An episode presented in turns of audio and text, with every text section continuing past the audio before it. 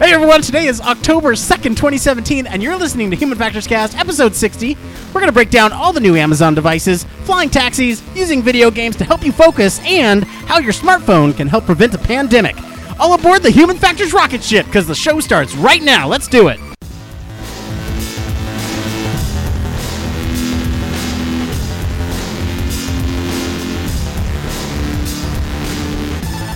Welcome to Human Factors Cast, your weekly podcast for all things human factors, psychology, and design.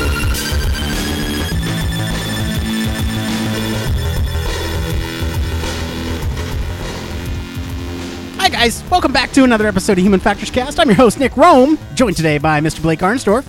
Oh, all aboard that Human Factors Cast rocket ship. What's going on, everybody? Man, it's like we got here in an hour or less. and that, my friend, took no time at all, and here we are, another wonderful morning, Monday evening. Evening. God, evening. It's evening. Blake, what are you doing over there? I, I don't know. It's been a long day. Nick, how are you, my man? Oh man, I am not feeling too well. I am a little sick this week. Um, some of our listeners know that I was on travel last week. I uh, I'm feeling a little under the weather, so if my voice is kind of coming in and out throughout the show, kind of bear with me. At least I'm here. I'm talking human factors with you, and uh, you know it's it's gonna be a it's gonna be a thing.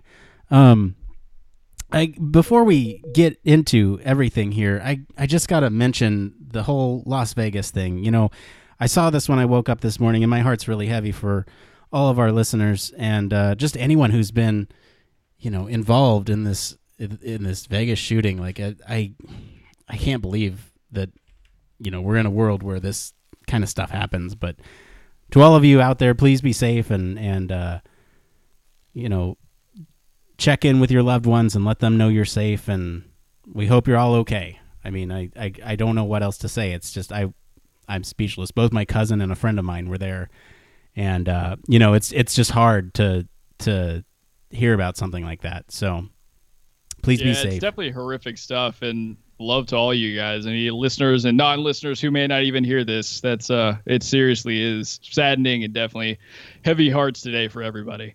Yeah, but we are here to talk about human factors. Let's lighten up the mood a little bit. Um, I I got some exciting news, Blake. So longtime listeners of the show know uh, Billy Hall used to be on on on the show, and he had to drop out because of some some personal stuff. And one of those personal things was that he got married. He actually got married over the weekend. So I just wanted to shout out to him. Congratulations to him and his beautiful wife. Um, I hope they live happily ever after, and uh, that's exciting stuff. Oh yeah, congrats to Billy. I didn't actually know it was this weekend, or I would have said something to him. But that's awesome. Love to hear it. He didn't invite you on purpose because he was mad you replaced him. I'm just kidding. That's awful. I'm kidding. I'm kidding. No, there's no hard feelings here. Um, what's going on with you, Blake? Man, not a whole lot. So I remember last week, part of one of the stories that we broke down was the iOS update for, right? iOS update 11 for Apple phones, right? Sure. Well, shortly after that, later in the week, the OS update came out for the actual Mac. I'm pretty sure it's called High Sierra. And I was honestly very skeptical about downloading it because of all the strangeness that occurred. Like, just even though a lot of it was aesthetic, still just a lot of kind of what felt like a little bit of sloppy design from Apple on iOS. I was worried about what's going to happen on a major update from like for my main one of my main laptops that I use for design and for development right now. Hey, Blake. Blake. Blake. Uh, Blake. Be careful what you say next, man. We got people from Apple who listen to the show. Oh yeah, no, no, no, because this this was awesome. I was super excited about the update, and there was like little to no, like I had no idea things had changed, only in a positive way. Believe it or not, my machine started running a whole bunch better, which I have not totally figured out why that is. Whether it's me replacing the iOS or replacing the OS, or making changes specifically uh, to some of my development environment things to make my computer run a little better. But you know, I was really impressed with it because normally, you know, software updates, if you're a, especially if you're a Microsoft user, they can take a long time. It can take some time out of your day. And they can Um, even interrupt the middle of your podcast. oh yeah, there, there's that too. It'll uh, it'll ruin your podcast in the middle of the night. Oh god. Um, but no, I, I don't know. There was a lot of talk. It felt like all over Twitter and just the internet in general that maybe Apple had lost its way through design, and I just kind of wanted to take our platform to say that I definitely don't think that's the case. Uh, because even though we saw some some some what I consider small, uh, just design design aesthetic problems with I, the iOS update that have been talked about and will be updated. Um, I thought that the major update for the actual laptop systems and also mini Macs stuff like that was great and improved. Uh, it just improved my overall day by doing it. So, just a small little shout there. Um, Well, that sounds like an endorsement I've just been Apple. kind of enjoying life.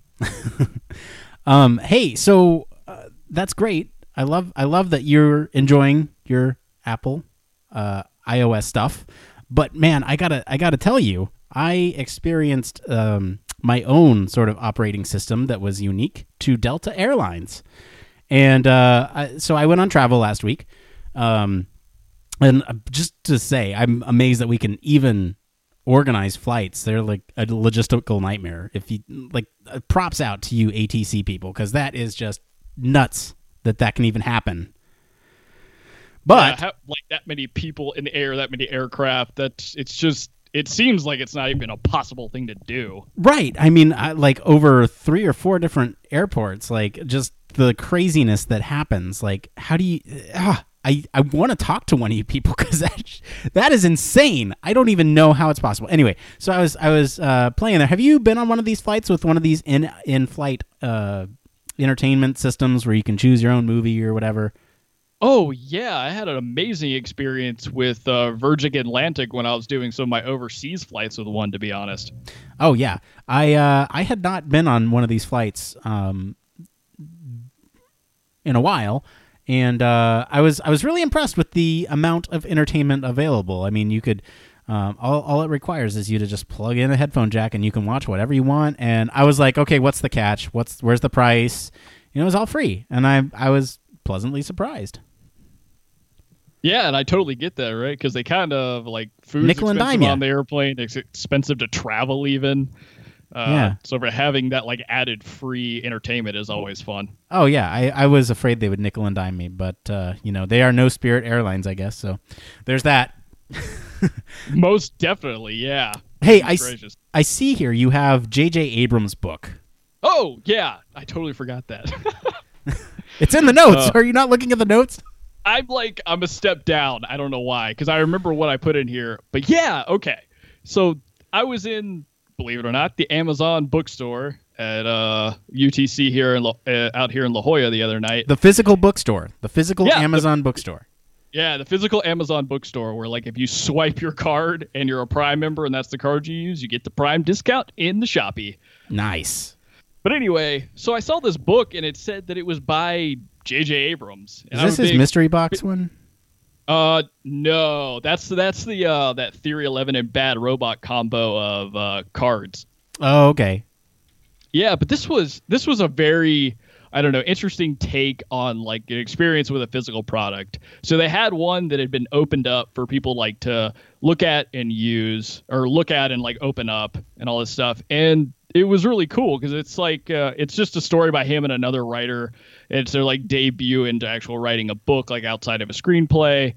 Um, and of course it's it's very like sci-fi based um, and about like these kids that find a book in a library um, and then they they go on to like i don't know it something go through some kind of like uh, supernatural transformation that's all because of this book but anyway the physical experience of the book was it feels like and looks exactly like an old school library book like with the sticker that's on the little on the spine of the book that's got like the I think it's like the ISN number or the Dewey Decimal System numbers that you would use to find it in the library. Sure, sure. It's like they're all like a very old, gray, worn kind of like canvas. Uh, I don't know. It was just a really interesting, just physical product experience. I just thought it was super interesting to see that, see actually written a physical book and taken this filmmaking and trying to really include that in the experience of reading a book. Yeah. Uh, so I have to keep reminding myself that this is not a Star Wars podcast, but you know uh, who's directing Episode Nine now, right? No. Yeah, it's it's JJ. What up? Yeah. That's so cool. uh, you have that to look forward to. Um, okay, so really quick before we jump into the news stories, I have a couple more things to say. Uh, first off, thank you to all of our uh, listeners who joined us in Slack. So that's Ali, Brian, and Andreas. Uh, if you want to do that, we we elevated uh, thanks to some excellent feedback from our people in our Slack channel. We elevated our link to now it's on our SoundCloud, it's on our website, and it'll be in the link. the link will be in the description of this show as well. So please join us there. We're trying to get the discussion going. Uh, we have a channel for the weekly stories. We have a channel for our for our episodes, and it's just a place where you can come, hang out, talk human factors. It's a lot of fun. Uh, the other thing I want to mention, HFES is next week. I, in the show notes, I say HFES next week. Excitement! I'm excited.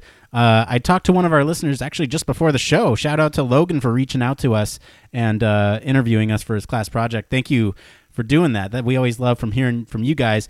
And if you're going to be at HFES, uh, I want to hear from you. I'll be there, so please feel free. Uh, approach me, talk to me. Love to hear from you guys. Uh, we'll catch up and talk some human factors. It'll be great fun. Um, let's see. Do I have any other things in here? No. All right. You ready for some human factors news, Blake?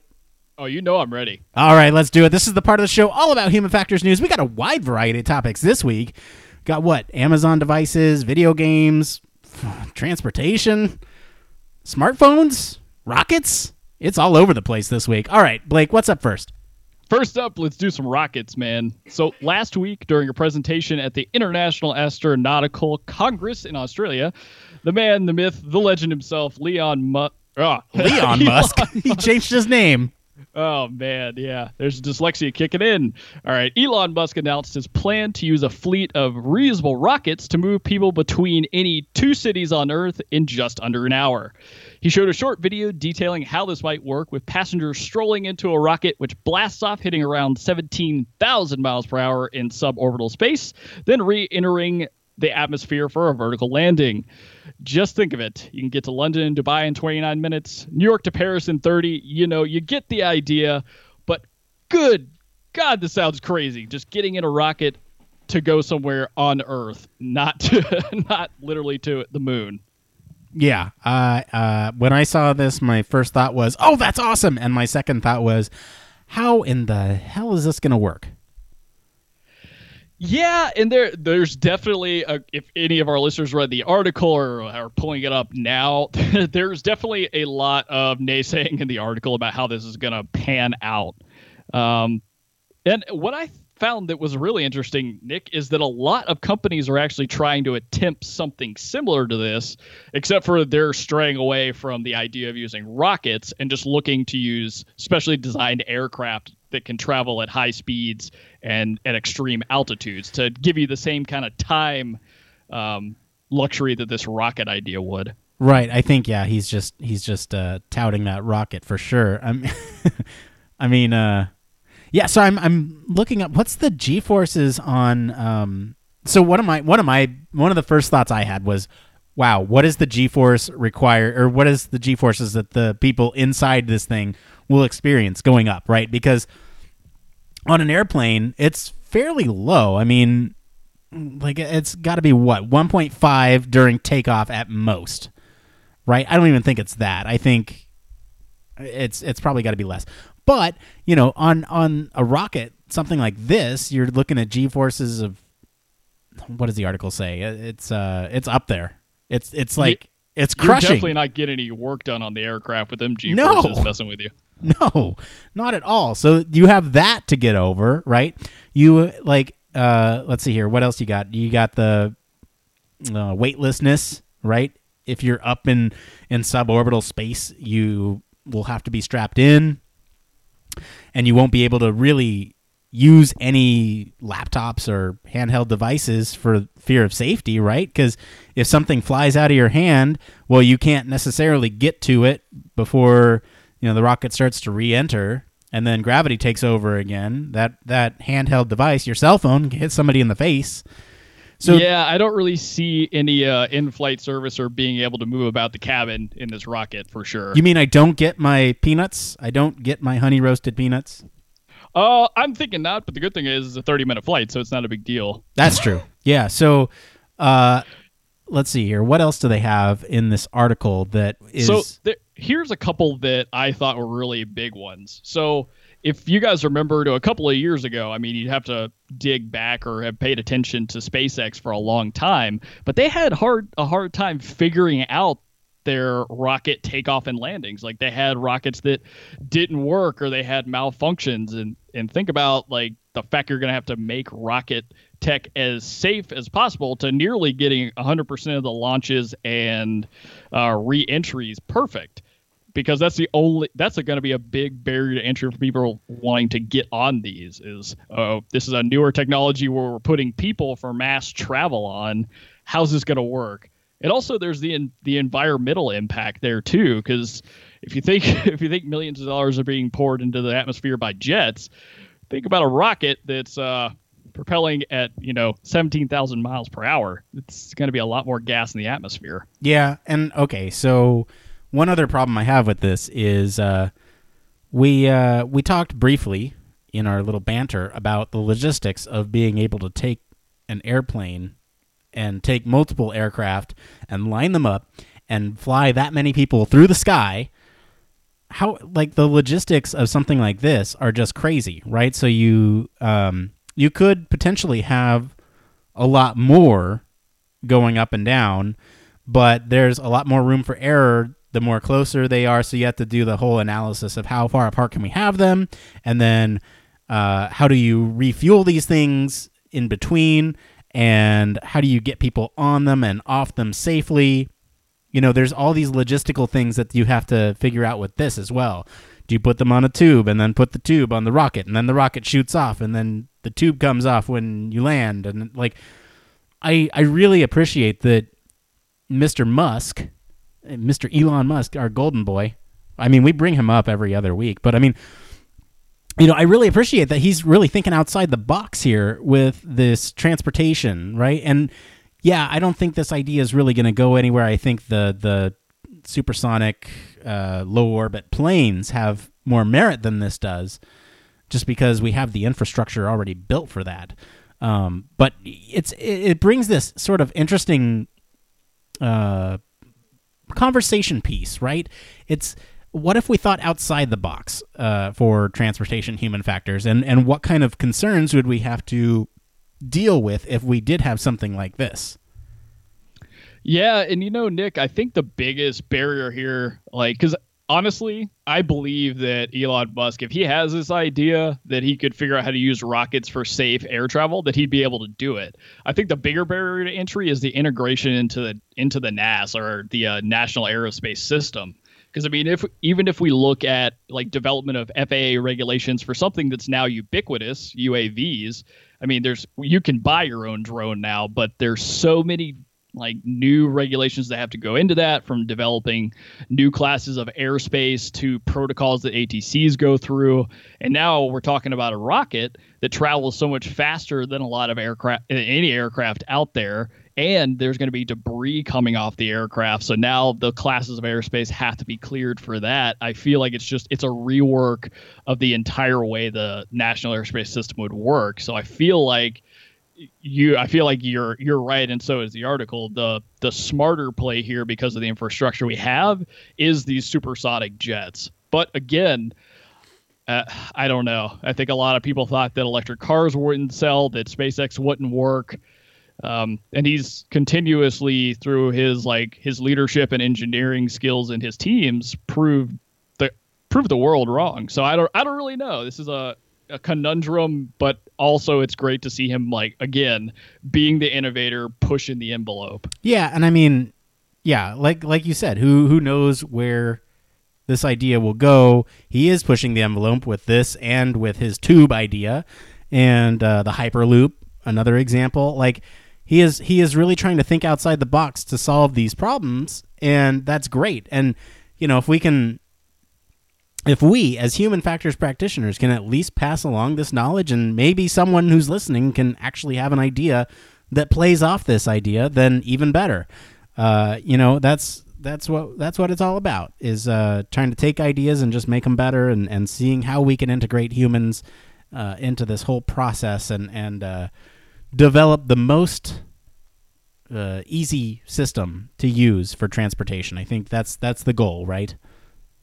Oh yeah, most definitely. I mean, we're just trying to make it easier for people to get from point A to point B with as little hassle and as safely as possible. Now that's fine, but what about the people in the houses near these airports? Oh man, if you if you thought the noise problem was bad before, yeah, uh, how bad's it going to be now? I tell you that much. Jeez, I can't imagine. It would be somewhere in between really awesome to hear rockets launching and you knew what they were, and really annoying that I just got woke up by another rocket. Oh, I know. Uh, red eye, red eye rockets. oh goodness, oh, it's just a whole. Uh, but the other thing too is this is all projected to be taking off uh, to and from the ocean. So right. maybe that skirts that just a little bit. Yeah, I guess. But then you have the whole problem of uh, you're going to need Elon Musk's tubes to even get you to the ocean quickly, uh, because that could that could out- add so much time to your trip if you have to drive out to the ocean first to get there, or drive to the middle of nowhere to disrupt, you know, uh, no one. So there's there's a bunch of logistical nightmare stuff that that's going on with this. But I mean, I want to know what our listeners think. Do you think this is a, a viable idea? Do you think uh, do you think we're being too harsh on little poor Elon here? Uh, he's not little poor. He's he's he's doing quite well for himself, I think, with uh, Tesla and all that. So. yeah, Elon is definitely the man about town, so I don't think he's he's too worried. It'll be interesting to see how this pans out, though. Yeah, for sure. All right, uh, le- uh, do you have anything else to add on this one, or should we move on to the next story here? Let's keep kicking it, man. Let's keep kicking it. All right. So this one takes a little bit of a different term into the world of healthcare. So global health experts don't worry about if a major infectious disease outbreak will occur. For them, it's just a matter of when it will.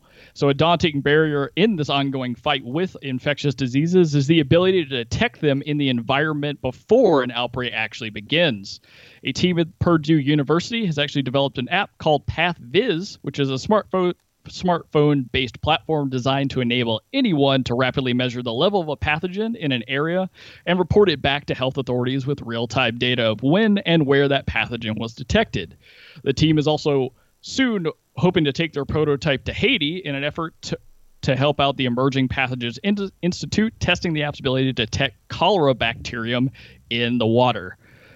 Man, I cannot express how much I'm really enjoying just the advances in healthcare and the com- combinations of smartphone technology. I just think it's great. Yeah, I, I agree. So uh, I remember back when smartphones just became a thing.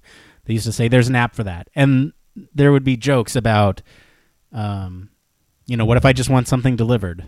There's an app for that. Well, now there is what if I just want my health to be solved or, or you know, what if I want my to be healthy? Well, there's an app for that. And now there is. And I I love that we're going in this direction and th- the whole advertising premise behind that there's an app for that campaign was that it should be easy. It should be easy to do these things. And this is the epitome of easy. If you can test for something like an infectious disease, like just with an app and your smartphone?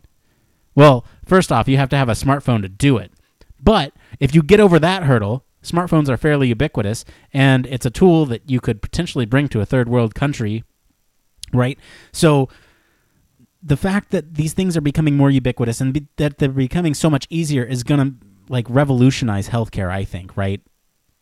Oh, most definitely. And I, I'm glad that the guys at Purdue, guys and gals, excuse me, at Purdue had the foresight to think like, okay, when we go through this process, typically for testing for infectious diseases in, let's say, like water population, all you need is a microscope and a camera, and then something to actually run an algorithm. And then the thought that, wait, we basically carry a pretty powerful computer in our pocket with a camera at all times, almost everybody.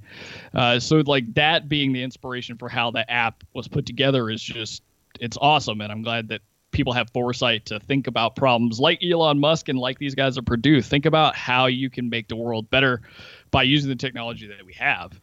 Right. So you want to break down how this thing works? All right, so basically, how the app works is a user would take a sample of liquid and say potentially like cam- contaminated water, and they put it into a small microfluidic chip that attaches to the smartphone.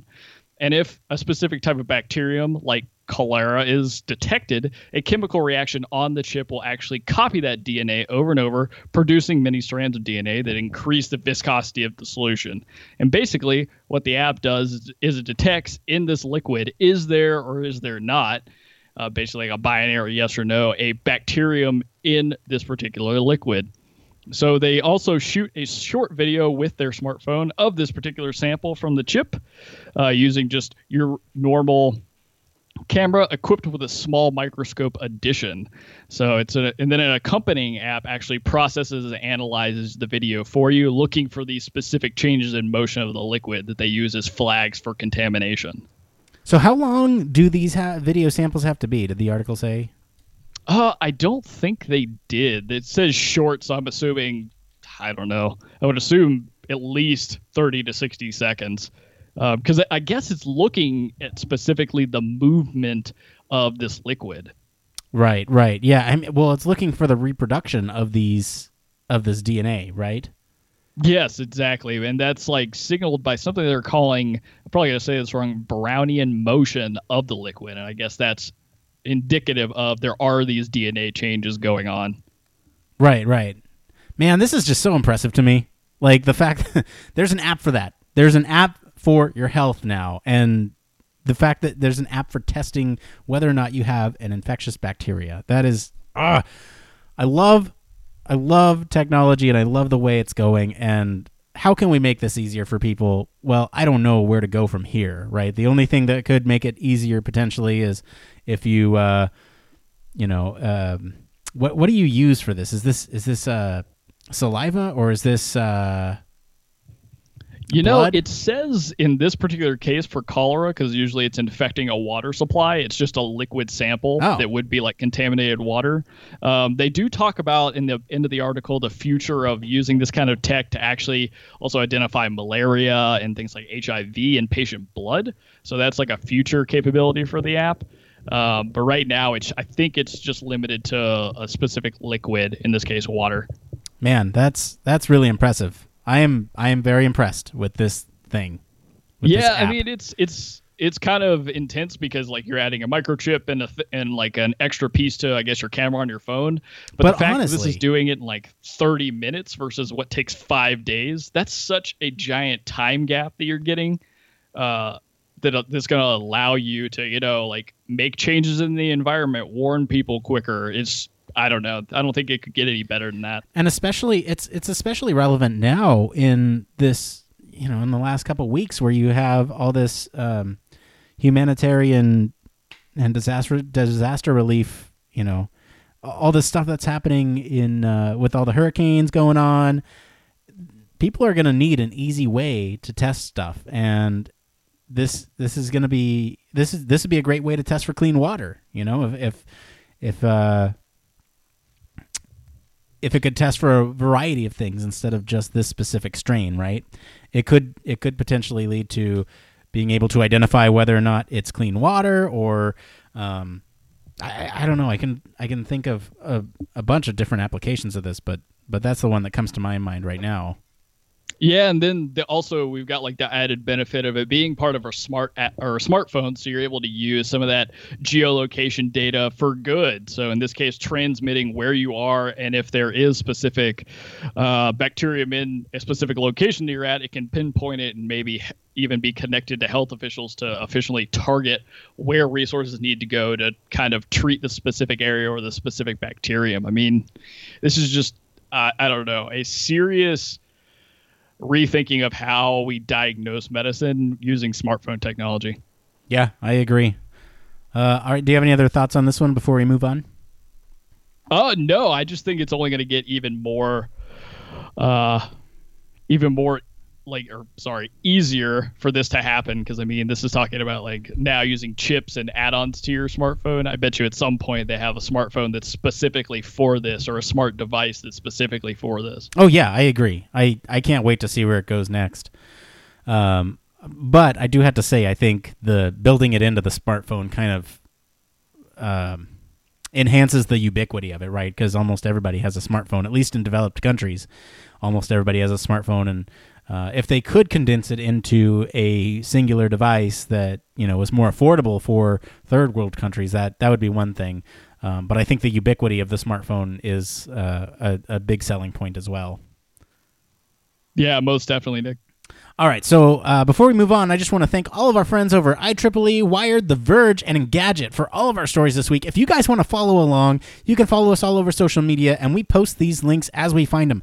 You can join us in our Slack, Facebook, Twitter. Uh, we're all over the place, and uh, we post those as we find them. So you'll you'll be up to date for the show on Monday nights. All right, Blake, what do we got up next? Okay, so up next we got we're gonna break down some of the interesting events from Amazon last week. So they surprised everyone with a press event that unveiled a bunch of new Echo hardware and other technologies.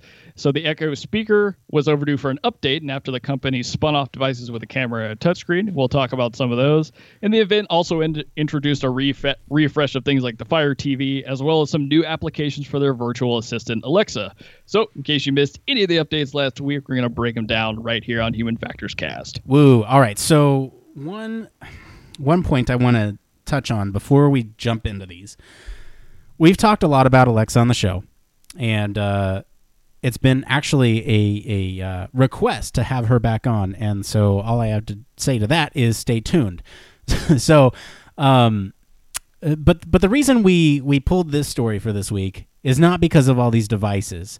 It's uh, it it more has to do with I wanted to talk more about you know what this means for the future of smart homes connected connected devices as well as some of the new interaction coming out of some of these devices. So why don't we go ahead and break this stuff down? So we got the new Echo Spot, right? And this is kind of like um, we talked about the uh, Amazon Video. What do they call that one? Um, it's it's kind of like that, but it's a circular display, uh, and it's supposed to kind of take your place of your alarm clock alongside your bed. And this is something I didn't know I wanted until I saw this. Yeah, I mean this one seems kind of interesting, right? Because it's it's like a super smart alarm clock because they're talking about in the little blurb here about being able to make video calls directly from it. That's kind of insane. Yeah, and so one thing with this, I don't know if I'd want it on the side of my bed, but uh, I already have a sort of smart um, alarm clock that that does the whole 20 minutes before you wake up. You know, it brings the lights from a slow red to a bright white uh, which kind of simulates a sunrise. So that way I wake up nice and easy. Um, and I I wouldn't get that with this alarm clock, but I could hook up lights that do the same thing, right? So I may have to switch over to the Echo Spot because then I'd have Alexa in my bedroom, and that to me is so. Th- this is this is the part where I am kind of getting excited about the connected home, right? Amazon pushed a bunch of different updates lately. So now you can play music across multiple rooms. They're adding functionality every day to create this ecosystem that talks to each other that will um, sort of change the way you interact with your house, right? You can ch- turn lights off in another room from uh, your bedroom, or you could set a timer in one room and have it say that t- like like, let's say you had to go pick something up from your bedroom while you're cooking stuff in the kitchen, and you could say you set a timer for five minutes, and then the timer will go off across all your devices. So, no matter where you are in the house, you can run back to the kitchen and get your stuff done.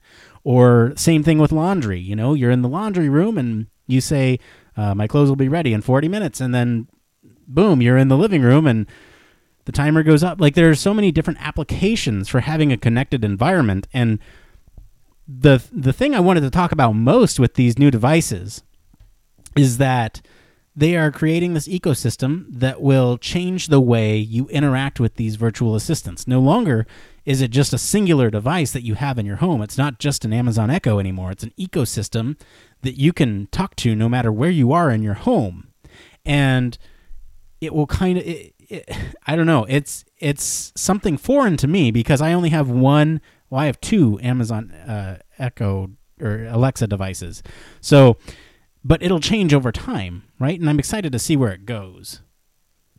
Yeah, I mean it's it's kind of a a crazy concept at this point, right? Because the like we we walk around with smart assistants in our pockets every day. And you know, I've talked a bunch on on the show about being hesitant to like get something like some of these Amazon products that would allow me to have like Alexa at my fingertips or order things quickly, um, because I just don't like the fact that it's listening all the time. Well, I've really noticed my behavior over the last few months, and I am constantly interacting with Siri on my phone to do things like we were talking about, set timers, answer questions tell me when the laundry's done. Is my roast that's in the oven ready to go? Like it's it's almost as if this ecosystem that amazon's trying to introduce gives your home like uh, an ai personality of its own that you can almost always interact with for a multitude of different um, tasks that you have be it remedial or be it like doing things like order stuff for you off the off amazon or turn your lights on and off um, and then you could interact with it potentially when you're not in the house. So now you've got like the phone connected to your house, and it just creates an entire, I don't know, just different home experience. Yeah. So to to keep keep on this whole integrated smart home theme, they released the new Echo Plus, uh, which is something I might get because it is the same as the original, but it introduces uh, different. Um, communication technology. So Zigbee, if you're familiar with it, it it kind of acts as a smart home hub, right? And I have a separate smart home hub now, but if I could have it built in with an Alexa enabled device, well, sorry, SmartThings, you're out. So there are. Um, and, and the advantages of having a smart home hub is that it connects on different frequencies and, and everything kind of interfaces through this one hub right? Whereas right now I have Alexa talking to my separate hub, where if I can have it all built in to one. So that's that's one thing. Um, you can also do this whole uh, scripted events thing where you can say good morning, turn on the lights, uh, open a window shade. You know, you couldn't do that before. You couldn't have these scripted events. You could you'd have to give it commands one at a time. But now there's um, you can combine things. Now again with this whole connected technology. They're connecting their fire tvs they're connecting into bmws they're connecting everywhere. And they have a whole new sort of um, interaction device as well. As this this button. I don't i don't remember what it's called. It's the the amazon button that they're introducing. But it effectively works as a response device for uh, games on Alexa. So you could almost do like a Jeopardy style game where people touch their buttons and the first one to respond gets to, or the first one to tap the button gets to respond with the answer. Um, uh, they are uh, Echo buttons. That's what they're called, just for everyone listening. Uh, and the uh, the most interesting piece of this is that they're not just tied to Alexa and games. You could almost set them to do certain things around the house, right? So if you had a scripted um, excuse me. I'm sick, everybody. It's a Monday night. Uh, so if you had one of these scripted events, you could hook that up to a button and press the button and a series of things happens in your house at the touch of a button. What kind of user interface is that? That's amazing. Yeah, that's like a one-stop shop. I mean, you could even feasibly have like an entire routine that runs like if you used it in replacement of a doorbell like what it does if somebody comes to the door how it alerts you those type of things and it's I, I really am digging the idea that now you can say a single a singular phrase that you can and give alexa routines to do but this uh this version with the button is really interesting and especially since it seems so multi-purpose from playing games to actually completing tasks for you now another thing I want to talk about with this is yes, we bring Alexa up a lot on the sh- on the show. Google Home is doing this a lot too, and the thing that Amazon and Google are doing is they're not necessarily selling a device; they're selling the ecosystem, and they know that the way into people's homes is not just one device; it's being able to talk to this. Um, digital assistant no matter where you are in your home. And by lowering the price and making it more ubiquitous, they know they'll have uh, domination over the competition in people's homes. I just it's it's so interesting to me. And you made a great point with the doorbell thing. I can just see it now. You hook that up, your Nest automatically turns on and records who's at the doorbell and your Amazon video responds to it and you can see who's at the doorbell and they can see you and uh, you know if the facial recognition recognizes who's at the door, then your your uh, smart lock unlocks and lets them in. Like there's so many things that you can do with these, and it's requires a lot of setup. I won't lie. Like getting a smart home set up is one of the biggest pains in the ass I've ever had to do, and especially if you move, right? So when we moved, we had to reset up everything, right? All the lights were different and they did different functionality and the smart devices were in different areas and now no longer controlling two TVs with my smart remote, it's controlling one TV. And there's a uh, I can just imagine the scale of this if you were to have a whole entire ecosystem. Make sure you move into a home first before you do all the setup because it's it's such a pain in the ass. And if they can if they can get that nailed down, if they can get this whole setup thing figured out to where it just works, that's the biggest thing.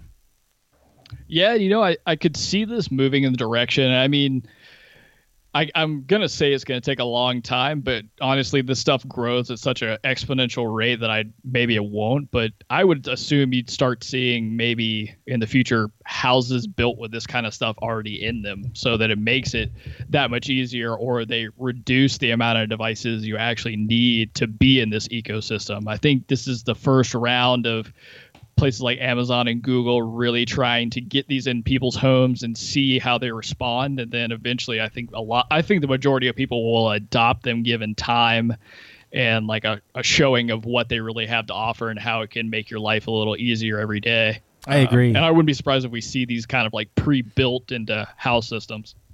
I agree. Yeah, and I saw on Reddit a couple years ago, even when uh, this whole smart home thing was taken off, there were people who were commissioning work to set up a whole ecosystem for people because it was so complicated. And if they can get it to the point where they just say, "Alexa, I have, you know, a Nest at my door," and boom, it's connected. Like that's and do this with it when you know if you're able to give it those verbal commands, like every morning, make the, the 20 minutes before I wake up. If you could get to a casual conversation point and tell it what you want and it understands and does that, then you're in. Like that's that's that's it. Oh yeah, the the day they really remove a lot of the keywords or and stuff, and you're just having a conversation with these different virtual assistants, that's going to be a super big game changer. For sure. All right, let's get into flying taxis. I want to talk about oh, this. man, I thought this was just excellent. So, in Dubai this week, the authorities uh, announced that a successful concept flight of an autonomous hover taxi service had taken place. The details about the actual flight are pretty scarce as far as the route taken, and there were actually no passengers that were taken along for the ride. However, Dubai's transport authorities expect that air taxis are going to become a fundamental cornerstone of the city's public transport. So, much like buses, subways, and ordinary taxis, passengers will be able to actually book an air taxi. And in this case, they're going to be able to book an air taxi through an app and track its journey and arrival much like you can through Uber. Now, I I'd have to go back and listen to the actual episode, Nick, but I believe remembering you calling something like this. I think it was on our 2017 predictions episode. Yeah, that's what I'm thinking. Because this this last bit here of it being basically like you're calling your flying car like Uber uh, is something I, I feel like I remember you saying, and here it is. The at least the start of it anyway.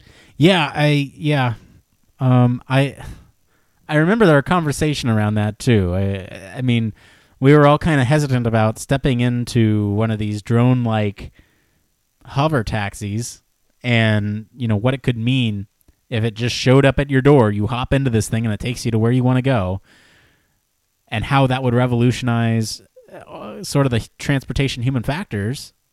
But I mean, like, so this is where we're at right now. We actually have a uh, a working prototype, right? That uh, it, it actually successfully completed this concept flight. Um, does it say how long the flight was? I know they say it can it can go across the Dubai skyline for 30 minutes uh, at about 100 kilometers per hour. Um, but do they say what the what the range is on this thing? No, I don't think they did. It didn't really give a lot of specifics about the actual flight itself, and I think a lot of that was to kind of just get at the fact that okay, this is a concept, but let's get it out there and see what people respond to this. I'm just going to double check the article and see if I can get any specific times from it. Sure. Well, I mean, they do mention that um, you know they're they're they're planning on launching this by 2020. Yeah, which is pretty interesting because that's really not that far away. But it's in the same like paragraph above it, it also says that not to expect it soon because it's going to take a while for it to become a thing as they figure out both safety and legal aspects of the service. Um, but what was also interesting is, I, I, mean, you might even see concept tests start to appear uh, in the states. I think because there's mention that Uber is actually currently working on something very similar to this. Yeah, I mean, there's a couple companies working on VTOL, um, vertical vertical takeoff and landing, uh, hover taxi type uh, prototypes. Yeah, so I mean, it'll be interesting to see where it goes for sure, and I think this is this is going to put some pressure on some of those other companies because this is this is the first step that uh, wow they've done it. The um the other thing with this wrong though, and it's got a lot of um, separate. Uh, sorry, you cut out for a sec there. What was that?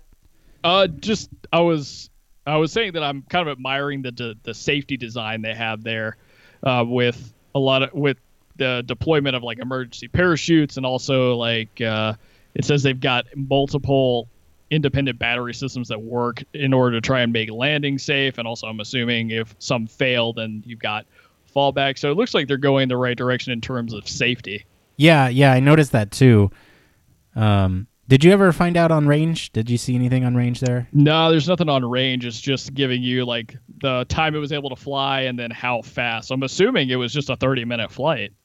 Sure. All right. Well, I mean, we can stay tuned for that one. All right. Do you have any other things to talk about with this one, or should we move on to uh, our feel good story of the week? Let's move on to the feel good story of the week, Nick. All right. Let's do it. All right. So, as most of you know, listeners of the show, Nick and I both like to play video games, and this is a, a fun article centered around that. So, some people unfairly blame video games for the proliferation of attention deficit hyperactivity disorder, or HDA, HD ADHD, excuse me. There we go. Third time's charm. I know. In kids today. But the startup called NeuroPlus hopes to convince people that its brain controlled games can actually improve ADHD, right the first time, Boom. symptoms in children. So, in a pilot study, kids with ADHD showed better focus and attention after 10 weeks of playing the games while wearing their brain sensing headset. And this is this is kind of an interesting line of research because I was just talking about this with somebody today the benefits um, that have been documented, at least in a research context, from playing first person shooter video games and then seeing enhancements in people's attention and span of their attentional field. So, I mean, this kind of video game research has been going around for a long time. Yeah, and so I'm I'm kind of interested in the methods that they use to research this. So it seems like they did a control group, right, where uh, they just did treatment medication, therapy, that kind of thing. And then the second group um, was uh, the treatment plus the video games, right? Yeah, that's uh, that's pretty much what it is. I think uh, the second group, so they went along like treatment, taking their medication, can't really adjust that, but they also, in addition, played these NeuroPlus games uh, three times a week using like an EEG recording headset. Now, is the idea behind this that because they are c- controlling it directly, um, their brain drifts less. They're they're they're less hyperactive, or the the hyperactive qualities uh, exhibit um, less because they're so focused on controlling this game.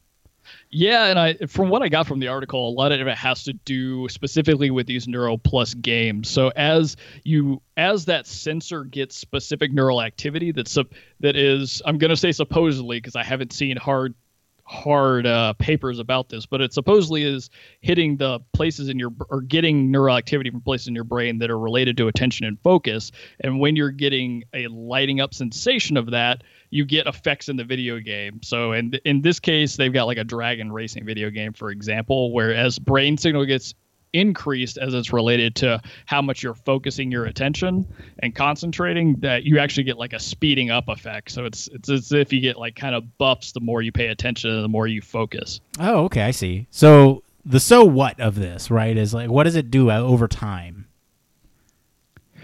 Yeah, and that's a that's a really good question because I mean, in reality, you see a lot of these effects kind of wax and wane depending on the time they were used. Because this talks about that after ten weeks, when they measured kids' attention uh, through different assessment of specifically attention, hyperactivity, and impulsivity, which I would love to know the actual measures they used. I think they talk a little bit about that later on in the article. But anyway, I mean they they say there's significant improvement in scores based on these assessments and you and I know both being having psychology backgrounds and then human factors backgrounds that there could be a large amount of variability due to individuals. However, there this is like a 30 versus 30 set of kids with a control versus uh, what was manipulated. So I mean it, it is showing like some definite changes, um, but it's it's hard to say that it's all because of the video game, right? Because they're Yeah. definitely still continuing treatment.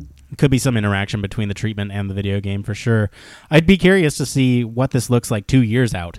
Um, they they did the ten weeks right, and they, they did the better scores after ten weeks, but two years. I wonder I wonder what uh, what kind of beneficial effects because video games get you know a bad rap a lot of times for uh, being bad for a developing brain. Um, but I wonder what would happen after two years of something like this, and, and to see if it would truly have any long lasting effects on learning or or any sort of uh, ADHD uh, suppressing any ADHD symptoms, right? Or yeah, it's it's kind of interesting how they talk about it towards the end of the article, right? Like the the big thing that this is supposedly doing is it's helping you improve by improving your game performance. You're focusing more, and you're teaching these kids, I guess, a specific type of neurofeedback. So to focus your attention and make these signals activate more reliably. But the the thing that I'm kind of I have questions about anyway is it's great that they did improvement on like these assessment tests that are specifically geared to um, measure ADHD symptoms. But I wonder if there's any kind of real effects in, like in school. Are they still exhibiting these same kind of uh, more focused and concentrated attention, or is it just on these specific tests that they were taking? And also, too, Right. like what's the drop off for this? Because even in the attentional effects research for video games, like after the 10 week period, you see a pretty sharp drop off if you don't continue it within like a two week span of time. Uh, so that would be another kind of interesting take on this particular study.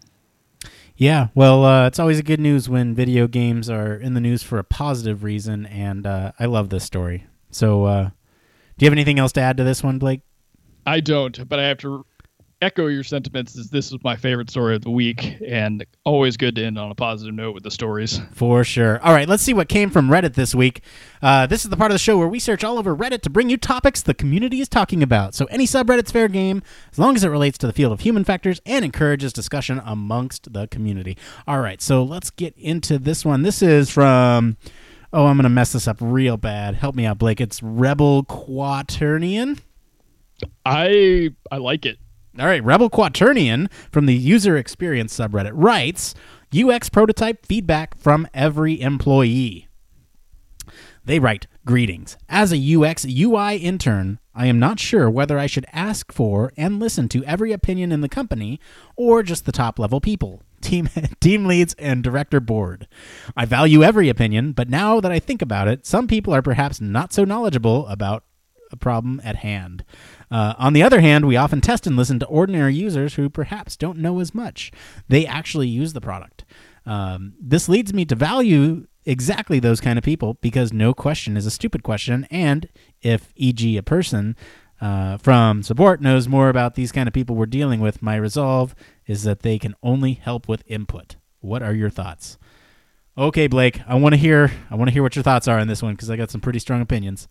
Okay, this is kind of loaded for me, so I'm, I'm going to do my it's loaded best for both to- of us. to answer it the way that I can. Um, so it sounds like you're an intern, and it might be uh, might be kind of hard for you. Is I'm wondering if somebody is expecting you to get prototype feedback from every employee, because if that's the case, there may be nothing you can do to skirt it. But if that is not the case and you're the one making decisions and it is your uh, project to take hold of and get opinion from the correct people, here's how I would do it. And this is only based on my knowledge, and I'm kind of so I'm not really sure what your situation is, but since you're a UX UI intern, if somebody told you to do this, I totally get it. All right, you have to follow follow what the person above you is telling you to do, especially if you're just an intern in the company. But if you've gotten some freedom and are able to kind of determine how UX design and how development of UIs goes in your company, I would say that the best thing you can do is to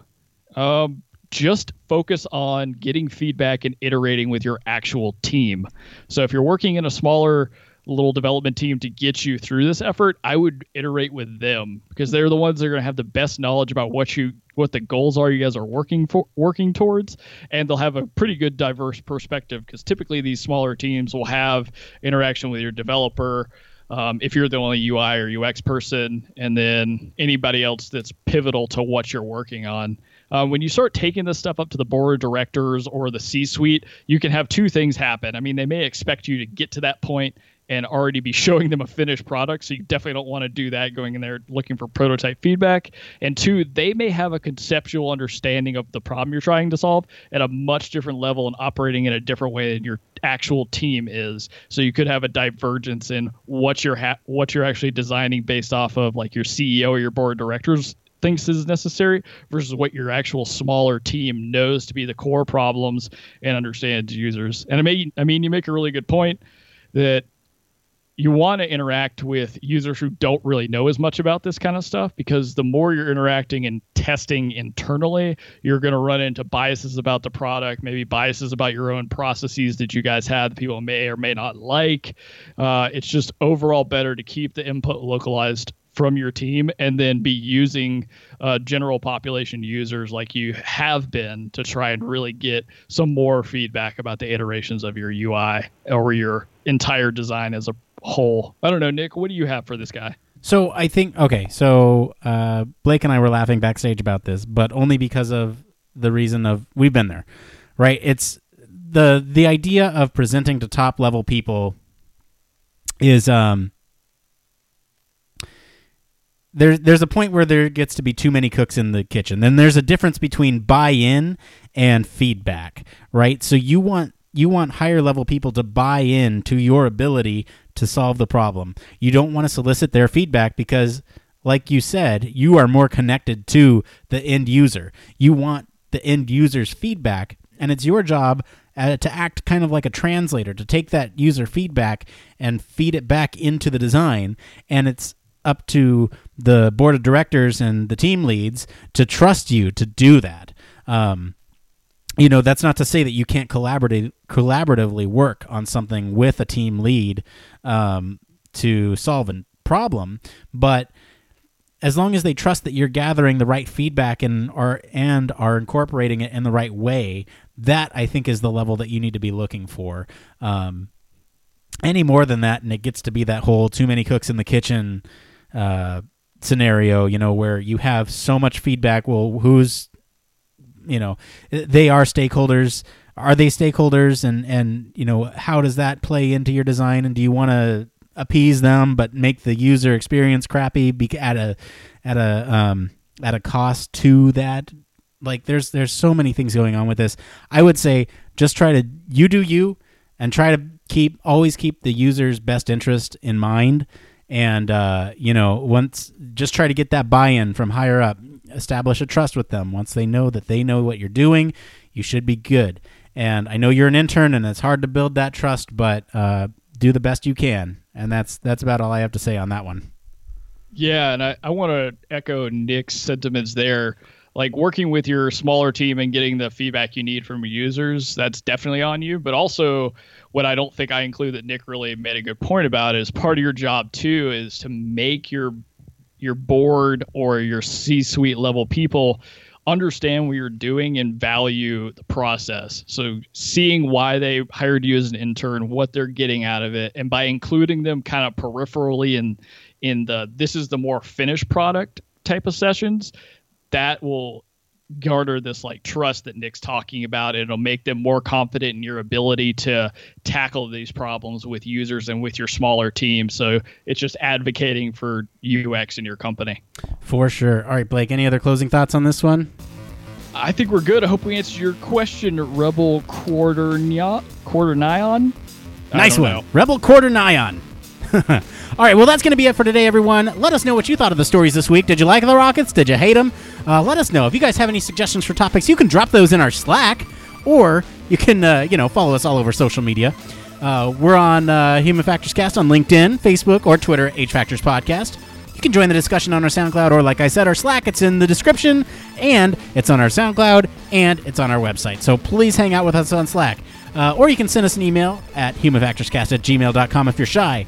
You can also leave us a voicemail at 901 646 1432. That's 901 646 1HFC. That's for the non shy people. You can also support us on our Patreon at patreon.com slash humanfactorscast. If you don't want to support us financially, that's fine.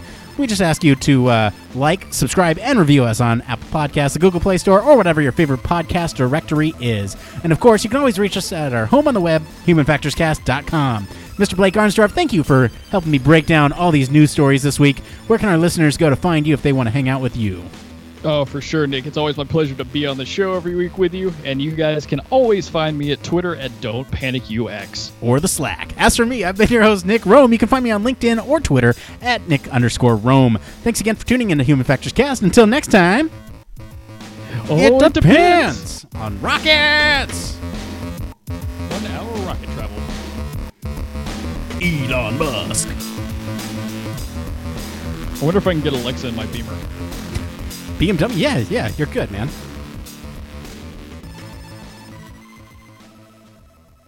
C-O-N-H-F-E-S! Yeah! Spacecraft, railway locomotives, nuclear submarines, healthcare, jet aircraft, these are all examples of highly technical systems and organisations, and all have one particular thing in common. They all involve humans. Humans who want to do amazing things and are using technology to achieve them. They all have something else in common. They have amazing people ensuring that the users who are involved can do what they need to do, are safe when they do so, and have the optimum user experience. These people are human factors practitioners, and on 1202, the Human Factors podcast, they talk to me, Barry Kirby, about what they do, sharing their career paths, highlighting their ideas and best practices, and fundamentally raising awareness of our discipline. Find us on 1202podcast.com, on social media, and on your favourite podcast directory, because it's more than just common sense.